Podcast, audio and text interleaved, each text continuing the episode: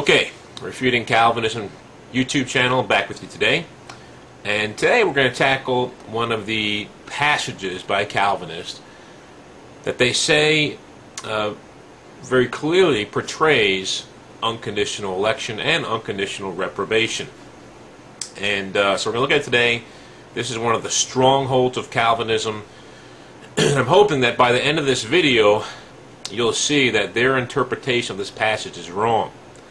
Uh, so what I want to do now, I want to read through the passage, and then uh, when I'm done reading through the passage, uh, we'll kind of pick it apart piece by piece and actually see what it says. Uh, so let's, in order to get the context here, let's start Romans chapter 9 and verse 1, and we'll read through verse 24. I tell the truth in Christ. I am not lying. My conscience also bearing me witness in the Holy Spirit that I have great sorrow and continual grief in my heart. For I could wish that I myself were accursed from Christ for my brethren, my countrymen according to the flesh, who are Israelites, to whom pertain the adoption, the glory, the covenants, the giving of the law, the service of God, and the promises, of whom are the fathers, and from whom, according to the flesh, Christ came, who is over all the eternally blessed God. Amen. There's not that the word of God has taken no effect for they are not all Israel who are of Israel, nor are they all children because they are the seed of Abraham. But in Isaac your seed shall be called. That is, those who are the children of the flesh, these are not the children of God, but the children of the promise are counted as the seed. For this is the word of promise. At this time I will come, and Sarah will have a son. And not only this, but when Rebekah also had conceived by one man, even by her father Isaac, for the children not yet being born, nor having done any good or evil, the purpose of God according to election might stand, not of works, but of him who calls. It was said to her, The older shall serve the younger. As it is written, Jacob I have loved, but Esau I have hated. What shall we say then? Is there unrighteousness with God? Certainly not. For says to Moses, I will have mercy on whomever I will have mercy, and I will have compassion on whomever I will have compassion. So then it is not of him who wills, nor of him who runs, but of God who shows mercy. For the scripture says to the, to the Pharaoh, For this very purpose I have raised you up, that I may show my power in you, that my name may be declared in all the earth. Therefore he has mercy on whom he wills, and he on and whom he wills he hardens. You will say to me then, Why does he still find fault? For who has resisted his will? But indeed, O man, who are you to reply against God? Will a thing formed say to him who formed it, why have you made me like this? So that the potter hath power over the clay, from the same lump to make one vessel for honor and another for dishonor? What if God, wanting to show his wrath and to make his power known, endure with much long suffering the vessels of wrath prepared for destruction, that he might make known the riches of his glory on the vessels of mercy which he prepared beforehand for glory, even us whom he called, not of the Jews only, but also of the Gentiles? Okay, before I get into you know this piece by piece, going through each verse, I want to point out three things I see as problems with the Calvinistic interpretation of this passage. One is they don't read the context. They'll go to the last part of what I just read, and they'll take verse eh, after verse out of context, and they'll just interpret it in a vacuum. Don't even look at the immediate context, which is what I just read let alone the entire context, was really the whole book of Romans, because Paul just he's really giving a long drawn out argument here regarding the Jews and Gentiles. Uh, secondly, is that they're they're reading their own bias, their own their own interpretation, their own theology into it instead of taking theology out of it. So one is the context, two is, is the bias of reading theology into it instead of taking theology out of it, and three, uh, and this is probably the reason, one of the reasons, if, if someone were to read this passage and try to interpret it in context and try to, uh, and not try to read their theology into it, the third thing is pretty important as well, is they don't go back and look at these references, these quotes from the Old Testament that Paul is using, and see exactly what those things are saying. They simply just look at these verses and they kind of make them say what they want to make them say, or try to say that Paul is making them say something they didn't say in the first place, in, in the original context in the Old Testament. So those are the three things. And uh, hopefully, throughout this video, you'll see these three things that I, I, just pointed out. So let's, let's look at the context here of, of what Paul is talking about. Back in again in verse in verse one, I tell you the truth in Christ, I am not lying. My conscience also bearing me witness in the Holy Spirit that I have great sorrow and continual grief in my heart. Why? Why does he have great sorrow and continual grief in his heart? For I could wish that I myself were accursed from Christ for my brethren. He he just he wishes that his brethren could be saved so badly that he would even wish himself to be accursed for their, for their behalf so that they could be saved. But who are his brethren? My countrymen according to the flesh. Yeah, that's the Jews. It even explains you more. Who are Israelites? To whom pertain the adoption, the glory, the covenants, the giving of the law, the service of God, and the promises.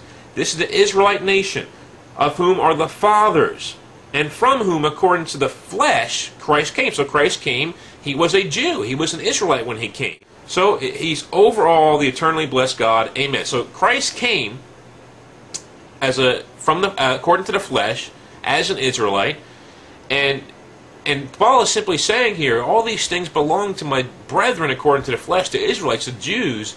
I wish that I could be cut off and accursed from, the, from Christ for the sake of my brethren. That's how much he loves them. He has uh, continual grief and sorrow in his heart. But then he goes on to say, even though they have all these things, someone might sit outside and say, well, then I guess God failed. You know, God's given the Israelites all these things. He chose them. The Messiah came through them. He gave them the Word of God. They had the miracles, the signs, the wonders in the Old Testament, delivering from the hands of the Egyptians, um, you know, preparing a way for them to survive the famine. Uh, when he put Joseph in that position, he put him in as second to Pharaoh. All these things God did for them. Even, even the 40 years in the desert when they were rebellious, God sustained them and then gave them the promised land. All these things God did for them uh, the temple, the Ark of the Covenant, uh, winning battles, and yet most of them are not following their Messiah. They're not following Christ Jesus. And some someone might sit back and think, well, I guess God failed. Well, if God's a Calvinist God, he failed because God chose the Israelites, God chose the Jewish nation, but yet most of them didn't trust the Messiah. Uh, but if you read on here, it says, It's not that the word of God has taken no effect. For they are not all Israel who are of Israel. Well, this is talking about two different Israels here. You got the physical lineage Israel who came from the, the seed of Abraham. They come through Abraham uh, and through Isaac and through Jacob. Um, and then you have the spiritual Israel. And let me just go back to Romans chapter 2 for a second and read to you something else Paul said earlier in this book. And this is why I'm saying that context is so important here. Not just the immediate context, what I just read, but the context as a whole from the whole book of Romans. Romans chapter 2 and verse 25. For circumcision is indeed profitable if you keep the law. But if you are a breaker of the law, your circumcision has become uncircumcision. He's talking about the Mosaic law here, and he'll um, clarify that here in a second. Therefore, therefore, if an uncircumcised man keeps the righteous requirements of the law, so making a differentiation here between the the law and the righteous requirements of the law, which is the moral law, will not his uncircumcision be counted as circumcision? And will not the physically uncircumcised, if he fulfills the law, the moral law, the righteous requirements of the law, judge you, who? The Israelites, who even with your written code, the Torah, and the circumcision, physical circumcision, are a transgressor of the law, the righteous requirements of the law, the moral law? For he is not a Jew who is one outwardly, nor is circumcision that which is outward in the flesh. But he is a Jew who was one inwardly, and circumcision is that of the heart in the spirit, not in the letter, whose praise is not from men, but from God.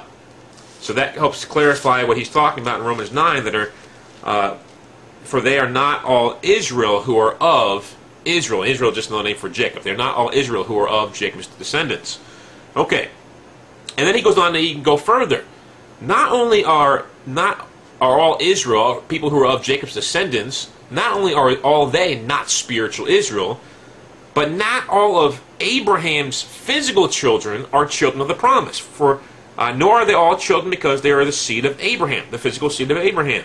But in Isaac your seed shall be called. Uh, now, this is a quote from Genesis 21, verse 12. And this is where Sarah telling Abraham, kick Hagar and Ishmael out of the you know out of the house for, for lack of better, it's a layman's way of saying it. And uh, God says, yeah, that's okay because your promise will not be through Ishmael. It will not be through Hagar.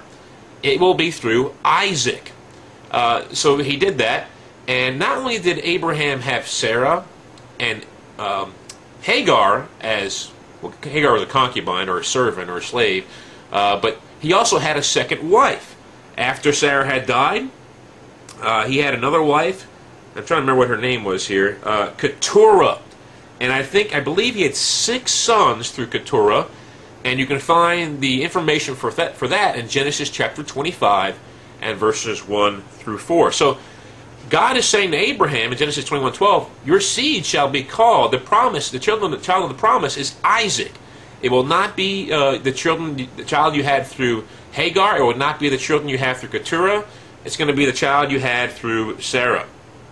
Okay, that is those who are the children of the flesh, his all his children.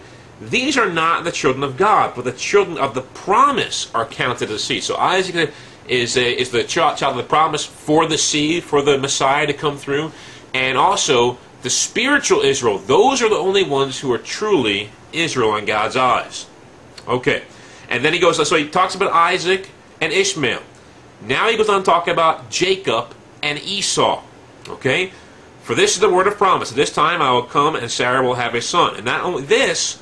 But when Rebekah also had conceived by one man, even by her father Isaac, for the children not being born, not having done any good or evil, that the purpose of God according to election might stand, not of, of works, but of him who calls.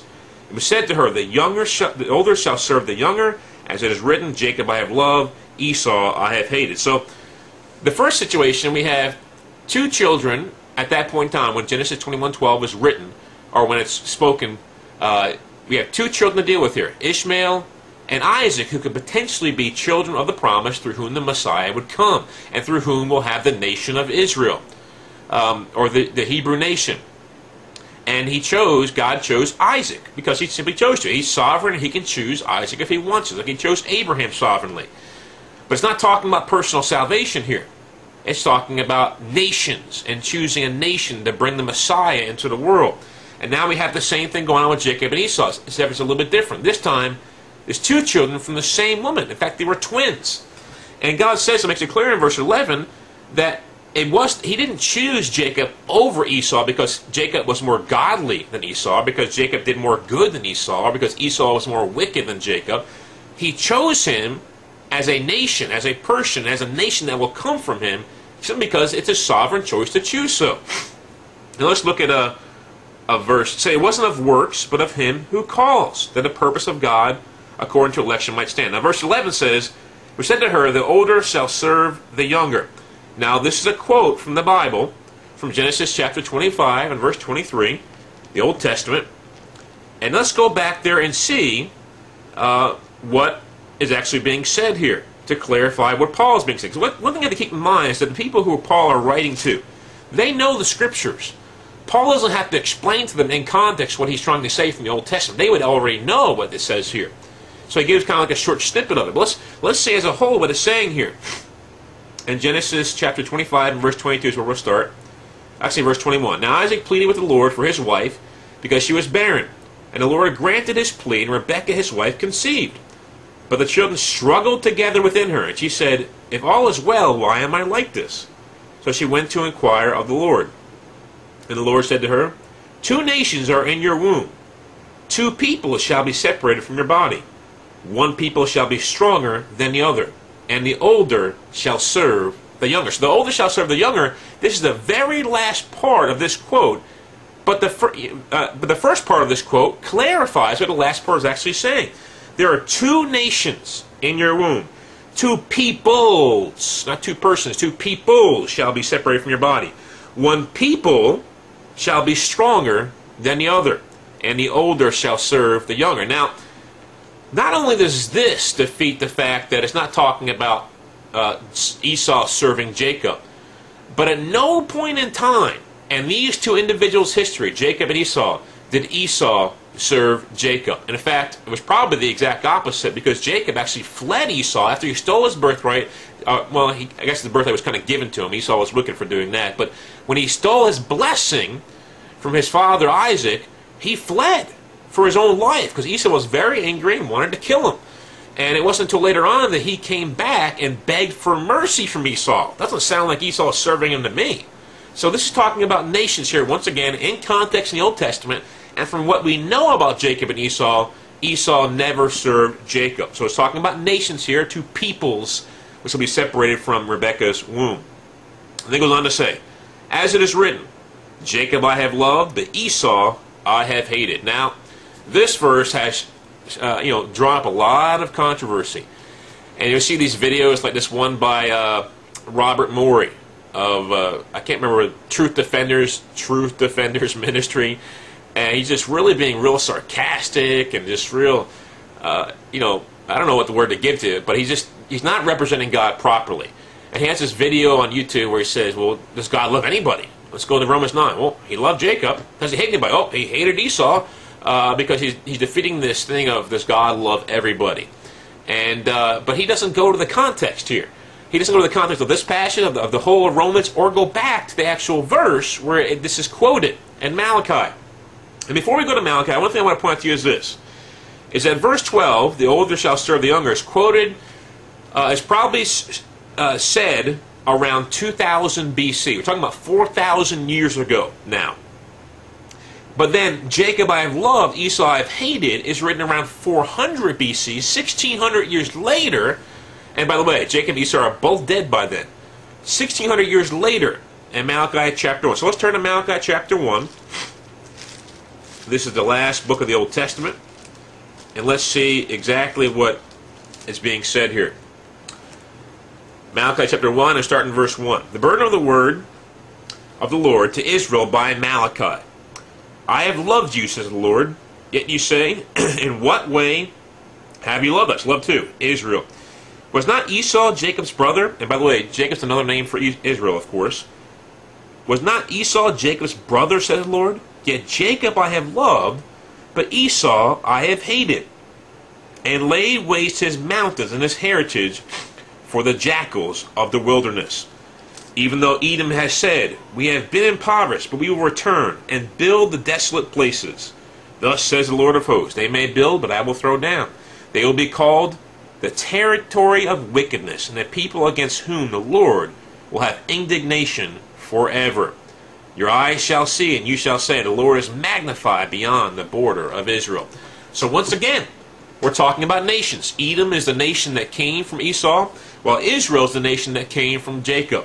And he's simply saying here, not saying he hated Esau, the individual, or even the nation in such a way where he's sending them to hell. This passage isn't saying that all Edomites are going to hell, and it's not saying that all Israelites are going to heaven. And that's what people would have you believe, uh, who are Calvinists sometimes, when it comes to this Jacob I loved, Esau I hated. It's not saying that I hated Jacob individually or personally, or that I loved Esau, or I loved Jacob and hated Esau individually and personally. It's not talking about salvation even. It's talking about nations and how he's He's uh, helped Israel sustain their nation. He's tore down the nation of Edom. And they even said, We'll build the places back up. He said, I will tear down, I will throw down uh, the, the nation of Edom. So, God's not saying, once again, that Jacob go to heaven and Esau goes to hell, or that that's what God does, that God picks and chooses. You're going to heaven, you're going to hell. You're going to heaven, you're going to hell. That's what the heck Calvinists would have you believe from this passage. And I would even say that he's not saying, literally speaking, that I, I hate Esau. In fact, I would say this is kind of like a Hebrew idiom. Let's go to Luke chapter 14, and you'll see Jesus use this idiom himself. And if you're a Calvinist and you're saying that he literally hated Esau and he literally loved Jacob individually and personally, or even as a nation as a whole, or even to the point where he's going to send some to hell and some to heaven, he's picking them to go to hell or heaven, uh, then let's go to Luke 14, in verse 26. Actually, start in verse 25. Now great multitudes went with him, and he turned and said to them, If anyone comes to me and does not hate his father and mother, wife and children, brothers and sisters, yes, and his own life also, he cannot be my disciple. So here we have Jesus calling his disciples. If we're consistent as Calvinists here, if we're going to say that it means that in, in Romans 9, let's go to Luke 14 and do the same thing, the same principles of interpretation here. That you have to hate your father and mother, your wife and your children, your brothers and sisters, yes, even your own life. You cannot be a disciple of Jesus. But let's, 1 John 3.15, if we're going to take that pass, we're going to take it to say that, to mean that, 1 John 3.15 says this, Whoever hates his brother is a murderer. And you know that no murderer has eternal life abiding or remaining in him. So, uh, if you're going to take it literally here, you have to do the same thing with Luke 14. But what is, what is Jesus actually saying in Luke 14, 26? I believe what he's simply saying is, you must, when you're comparing your love for me to your love for your father, your mother, your brother, your sister, your wife, your children, when you compare your love for me to them, it should be as if you hate them. And I think it's exactly what God is saying in Malachi 1, that is quoting in Romans 9, that look, I've loved you so much, so much more than Esau. Can't you tell? Can't you see I've blessed you so greatly? But Esau and Edom, uh, the Edomites I have destroyed, I have not blessed them. But he's not saying, once again, individually or personally for Esau or Jacob, or individually or personally for the Israelites or for the Edomites, that they're going to heaven or they're going to hell. and I think that's the proper way to interpret this verse in Romans 9. So God's not saying he hates them individually or personally. Okay, what shall we say then? Is there unrighteousness with God? Certainly not. Well, Calvinists would have you believe there are there is unrighteousness with God. But let's read on. For he says to Moses, I will have mercy on whomever I will have mercy, and I will have compassion on whomever I will have compassion. So then it's not of him who wills, nor of him who runs, but of God who shows mercy. Let's go to Exodus chapter 33, because this is what is being quoted here in verse 15 when he's talking to Moses. And we'll get the context here. And what is happening here in Exodus 33 is that Moses is saying to God, Go before us, let your presence go before us, sustain us, or how would people know that we are your people? All right, so let's look in verse, let's start in verse 13 actually. Now therefore I pray, if I have found grace in your sight, show me now your way, that I may know you, and that I may find grace in your sight, and consider this nation is your people. And he said, My presence will go with you, and I will give you rest. Then he said to him, If your presence does not go with us, do not bring us up from here. For how then will it be known that your people and I have found grace in your sight, except you go with us? So we shall be separate, your people and I, from all the peoples who are upon the face of the earth.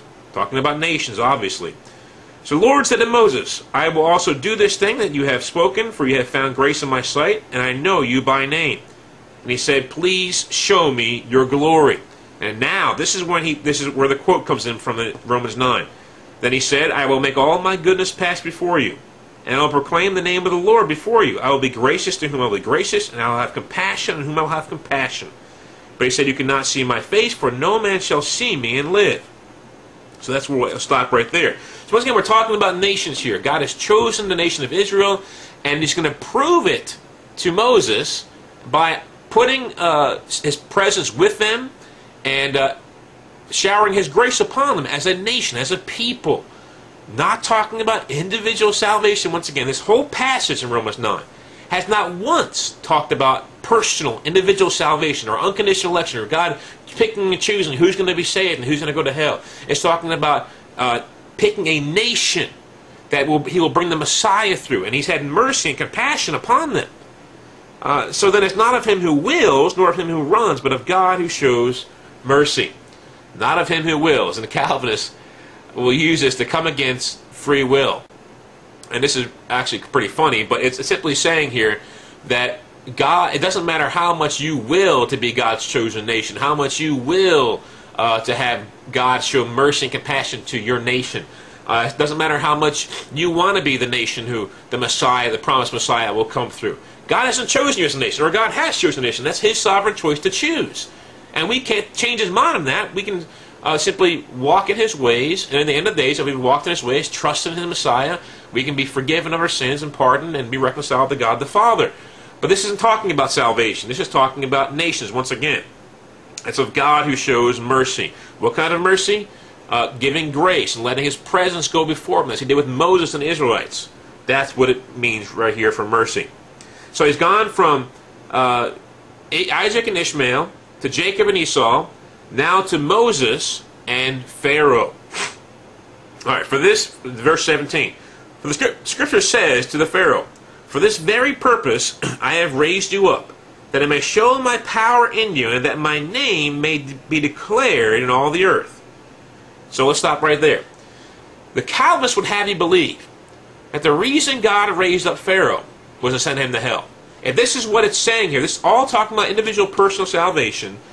The reason he raised Pharaoh up and hardened his heart, which we'll read here in a second, is so he can destroy him in the end. And in fact, that's the reason why he raises every unsaved person up, is to destroy them in the end. To send them to hell in the end. But that's not what God says here about Pharaoh. He says, that my name may be declared in all the earth.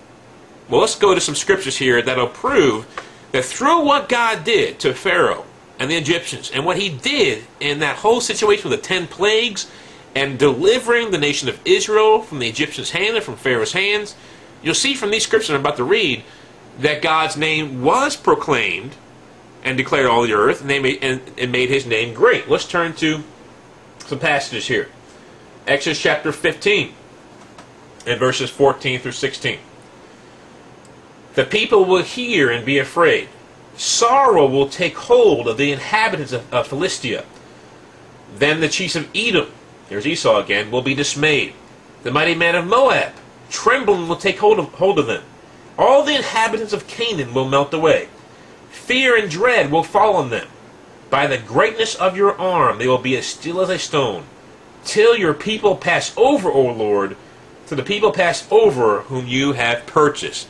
All these people and all these nations were afraid because of what God had done to deliver the Israelites from the Egyptians. And they dared not touch these people because they knew that what God did to the Egyptians, he, would, he could do the same thing to them if he chose to. Because they were coming against his chosen people. Let's go to another passage. Joshua chapter 2 and verses 8 through 11. This is Rahab.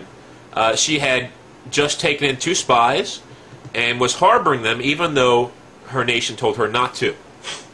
Now, before they lay down, she, Rahab, came up to them on the roof and said to the men, I know that the Lord has given you the land. The terror of you has fallen on us, and that all the inhabitants of the land are faint-hearted because of you. For we have heard how the Lord dried up the water of the Red Sea for you when you came out of Egypt, and what you did to the two kings of the Amorites who were on the other side of the Jordan, Sihon, and Og, whom you utterly destroyed. And as soon as we heard these things, our hearts melted. Neither did they, there remain any more courage in anyone because of you, for the Lord your God, He is God in heaven above and on earth beneath. So, the whole reason they're afraid, as they go through this, all the things that the Israelites have done, is because the Lord your God, for He is God in heaven and above and on earth beneath. They're afraid of them because they have the presence of God with them. God, this is God's chosen people. Uh, let's read one more passage here. In 1 Samuel chapter 4 and verse 7 and 8. So the Philistines were afraid, for they said, God has come into the camp. And they said, Woe to us! For such a thing has never happened before. Woe to us! Who would deliver us from the hand of these mighty gods? These are the gods who struck the Egyptians with all the plagues in the wilderness. Of course, they're using God's plural there because they don't understand who God is, but the fact that you're speaking from the Philistines' point of view here, not from you know from a, a person who knows God's point. Of view. That's why they're using plural. But the fact of the matter is, they're f- afraid because these are the gods who, or the God who struck the Egyptians with all the plagues in the wilderness. So God is ma- proclaiming His name, making His name great among the nations. So He actually fulfilled His purpose in what He did with Pharaoh and the Egyptians and delivering His people from their hands. All right, let's read on to verse 18. Therefore, he has mercy on whom he wills, and whom he wills, he hardens. So let's just stop right there for a second. And let's let's go back to this this passage Exodus. I'm not going to read through them all, but I'm going to give you some references for them so you can read for yourself. The Calvinists would have you believe that God was the only one doing the hardening when it comes to Pharaoh. At least the ones I've talked to, most of them would have you believe that. But the fact of the matter is that Pharaoh hardened his own heart several times. I believe it was six or seven times before God even started hardening his heart directly. You can find these in Exodus 7, verses 13 to 14, uh, Exodus 7, verses 22 and 23, Exodus 8.15, Exodus 8.19, Exodus 8.32, and Exodus 9.7. And in all these verses, you see him, Pharaoh, hardening his own heart first, and then God gets involved in hardening his heart. Now this word harden simply means, in the Greek, it simply means make stubborn. And if you think about when someone's stubborn, they're simply being strong in their position, whether it's right or wrong. They're being strong in their position. And uh, no one's going to make them move. No one's going to make them budge because they're, they're stubborn. They're, they're, they're hardened. And, and that's what this word hardened means. It means to make stubborn. So all God was doing was delivering, uh, was helping, helping Pharaoh, as he hardened his own heart, make his own heart even more stubborn so that he would continue the path he was going down. And that's what God did. Because Pharaoh, I mean, Pharaoh was doing this anyway. He was not letting the Israelites go anyway. So God said, okay, I'm going to turn you over to your own stubbornness, your own hardness of heart, and I'm going to continue to unleash plagues upon you. Until Pharaoh finally let him go after his first son was killed. I guess that might have softened his heart just a little bit. But it's not talking about Pharaoh and his individual personal salvation, or all the Egyptians, their individual personal salvation. It's simply talking about uh, the fact that he wants his people delivered, his nation delivered from the hands of Pharaoh. And the manner in which he did it is, is what he chose to do. I mean, God could have uh, just squashed them like this. He could have wiped out the whole nation of Egypt, the whole, and wiped out Pharaoh to, uh, with them, uh, like he did with Sodom and Gomorrah. He, he, that's the way he did it with Sodom and Gomorrah. He could, he could have unleashed ten plagues on Sodom and Gomorrah if he wanted, but he chose not to. And God has the right to destroy nations, to tear them down, or to bring them up. Uh, that, that's his obligation to do that. But it's not talking about individual personal salvation. You will say to me then, why does he still find fault for who has resisted his will? You're right. When it comes to choosing nations, you can't resist God's will. God can choose the nation of Egypt to, to destroy them. The Sodom and Gomorrah can destroy them. He can choose the nation of Israel uh, to make them powerful and that no one can touch them. Even though these people will to touch them and will to kill them and will to destroy them, he can protect them. Uh, that's God's choice to do that if he wants to. And you have no right to tell him what to do in those situations. But this is not, once again, talking about individual or personal salvation. But indeed, O man, who are you to reply against God? Will a thing formed say to whom say to him who formed it, Why have you made me like this?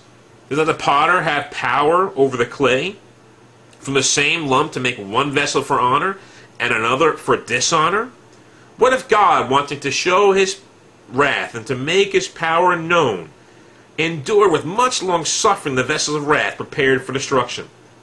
And that he might, well, we'll stop right there. So we'll stop with the part where he, the vessels of wrath prepared for destruction. Now, once again, the people who are reading this from Paul, this letter from Paul, are going to know what he's talking about here. He's talking about a passage found in Jeremiah chapter 18. Let's go there. Let's read this passage. And let's see if he's talking about individuals once again, or he's talking about nations. Jeremiah chapter 18 and verse 1. And if you have a subheading in this on this chapter, you might have the same subheading I do, which is called it's the subheading the potter and the clay. And of course, the subheading is not inspired. I'm just kind of pointing that out to you. The potter and the clay is a subheading. The word which came from came to Jeremiah from the Lord, saying, Arise and go down to the potter's house, and there I will cause you to hear my words. Then I went down to the potter's house, and there he was, making something at the wheel. And the vessel that he made of clay was marred in the hand of the potter. So he made it again into another vessel, as it seemed good to the potter to make. Then a word of the Lord came to me, saying, O house of Israel, can I not do with you as this potter? Says the Lord. So the house of Israel, can I not do with you as this potter? Says the Lord. Look, as the clay is in the potter's hand, so are you in my hand, O house of Israel. Not all individual, O house of Israel. The instant I speak concerning a nation, and concerning a kingdom to pluck up, to pull down, to destroy it, the nation against whom I have spoken turns from its evil. I will relent of the disaster that I thought to bring upon it. And the instant I, the instant I speak concerning a nation, and concerning a kingdom to build and to plan it, if it does evil in my sight, so that it does not obey my voice, then I will relent concerning the good which I said I would, I would benefit it. Now therefore speak to the men of Judah and to the inhabitants of Jerusalem, saying, Thus says the Lord, Behold, I am fashioning a disaster and devising a plan against you. Return now, every one of you, from his evil way, and make your ways and your doings good. So he's talking to the nation of Israel here. He's saying, If you will not turn from your wicked ways, I'm devising a plan, I will destroy your nation. Now, uh, of course, the individuals won't be completely destroyed, and that every individual is not responsible for every other individual's sin. And God's not saying that. He's saying the nation as a whole, if they'll turn from their sins, He will relent of bringing this disaster, this punishment upon them. So, once again, we see in Jeremiah 18 that this quote from Romans 9 talk about the potter and the clay. It's simply God talking to the nation of Israel, the house of Israel, and in Jeremiah 18 it was a warning. And they did not submit to this warning. And what happened to them? They were taken, they were taken into captivity into Babylon.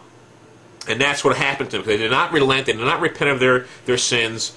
And God said, look, I, I'm making you, I'm molding you. I'm trying to make you and mold you, but you got marred in my hands because of your sin. And now I'm going to make you and mold you into a, a vessel for dishonor, a vessel for wrath, because you're not willing to, to stay in my hands and do what I tell you to do. That's what it's saying here in Romans 9, exactly what it says in Jeremiah 18. But once again, it's not talking about individual personal salvation or even individuals at all. He's going to be talking about the nation or the house of Israel. and this, this verse in Romans 9 could actually be another warning to the nation of Israel because Romans was actually written before the destruction of the temple in AD 70. And as we know, after the nation of Israel was dispersed from, from their lands around that time, uh, they didn't come back to it until like the 1940s. So God brought his judgment hand upon them. And uh, so that's what it's talking about here, is that he's enduring with much long suffering the vessel of wrath prepared for destruction. Okay, so they weren't originally prepared for destruction, though. They've been prepared for destruction. And if you go back to Jeremiah 18, once again, they don't have to continue in their destruction. God will relent from his destruction if they will repent of their sins. So he has the, the power over the clay from the same lump to make one vessel for honor and another for dishonor. Let's go to uh, 2 Timothy for a second. 2 Timothy chapter 2 and verse 20. Actually, start in verse uh, 19. Nevertheless, the solid foundation of God stands, having this seal. the Lord knows who are his. Let everyone who names the name of Christ depart from iniquity. But in a great house there are not only vessels of gold and silver, but also of wood and clay, some for honor and some for dishonor. Exactly what it says in Romans 9. Therefore, therefore, if anyone cleanses himself from the latter, being a vessel of dishonor, sanctified and he will be a vessel of honor, sanctified and useful for the master, prepared for every good work. So if you, if you will cleanse yourself from the latter, from sin, you'll repent of your sins, you'll depart from iniquity, uh, you'll you'll depart from being a vessel of dishonor, a vessel of wood and clay. Uh, God will use him as a vessel of honor, sanctified and useful for the master, prepared for every good work. Well, it seems like the responsibility is not laid upon God as to whether someone will be a vessel of honor or dishonor, a vessel of wrath, or a vessel for glory. It seems like the responsibility is placed upon the person. That God responds according to how the person acts. Are they going to be marred in God's hands? Are they going to repent of their sins and God will save them as a nation and have mercy upon them as a nation? And then when it comes to individuals, same thing. When it comes to individuals, uh, if anyone cleanses himself from the latter, being a, a vessel of wood and clay, and, a vessel of dishonor, uh, and, and, he'll depart from iniquity, as verse 19 says, he will be a vessel for honor, sanctified and useful for the master, prepared for every good work. So it's not about God picking and choosing. It's about whether someone wants to be a vessel for honor or for dishonor. a vessel of wood and clay or gold and silver. If they're going to depart from iniquity, repent of their sins or not. And God will respond accordingly. But I want you to point, I want to point here in verse 22 that God endured with much long suffering. How is that even possible if Calvinism is true? If God's already picked and chosen who's going to go to hell and who's going to go to heaven, then why does he endure anything? He's not enduring with suffering. Uh, if, if, if, he's, if he's already predestined them to go to hell, he doesn't have to endure anything. There's no long suffering, there's no patience. Uh, but when it comes to immediate context here, he's talking about Pharaoh. He endured him. Pharaoh hardened his own heart the first, uh, after the first five uh, plagues. And God endured that. I mean, like I said before, God could have just crushed. He could have just crushed him if he wanted to. He didn't have to go through these ten plagues, but God was having mercy on him. And God was enduring with much long suffering, but he was being marred in the, the hands of the, of the maker, of the, of the potter. His clay was being marred, and therefore God said, Okay, I'm going to make you into a vessel of destruction. I will still receive glory from it. I will make my name great. I'll pro- proclaim my name, declare my name in all the earth. And that's what will happen through you. I will still be glorified. And then in verse, so you have prepared for destruction. and then you have that he might make known the riches of his glory on the vessels of mercy, which he prepared beforehand for glory. So now we have prepared for destruction and prepared beforehand for glory. That's two totally different things. And I don't. Once again, I don't think he's talking about individuals here prepared beforehand for glory. I think he prepares everyone beforehand for glory.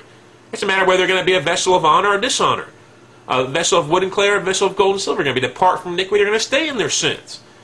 He's, he's preparing them beforehand for glory, but the other ones he's he's enduring with much long suffering, preparing them for destruction as vessels of wrath. But who is he prepared beforehand for glory? Is it individuals? Is it persons for heaven or for hell? He says, even us whom he called, who is he called?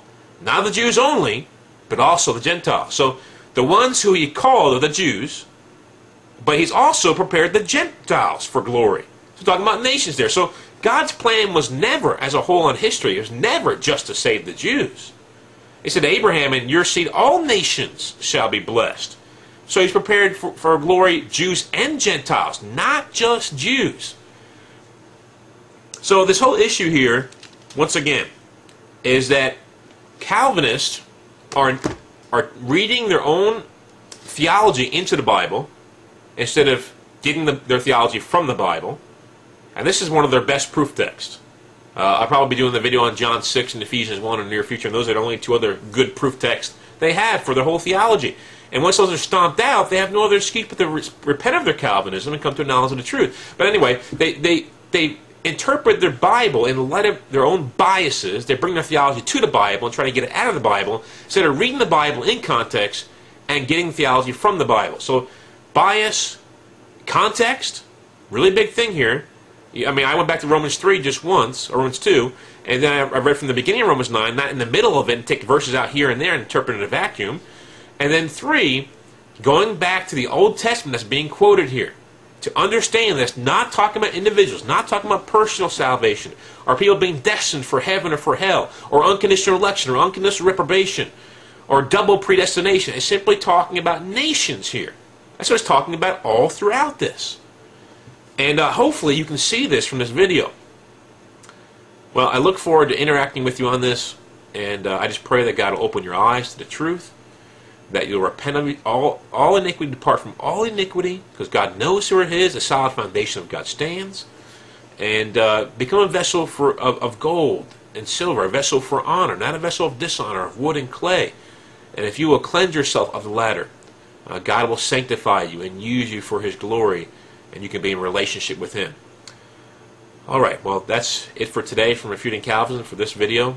And I pray this video you are edified, you are blessed, and that um, hopefully you maybe got some insights from this, this video. Uh, God bless.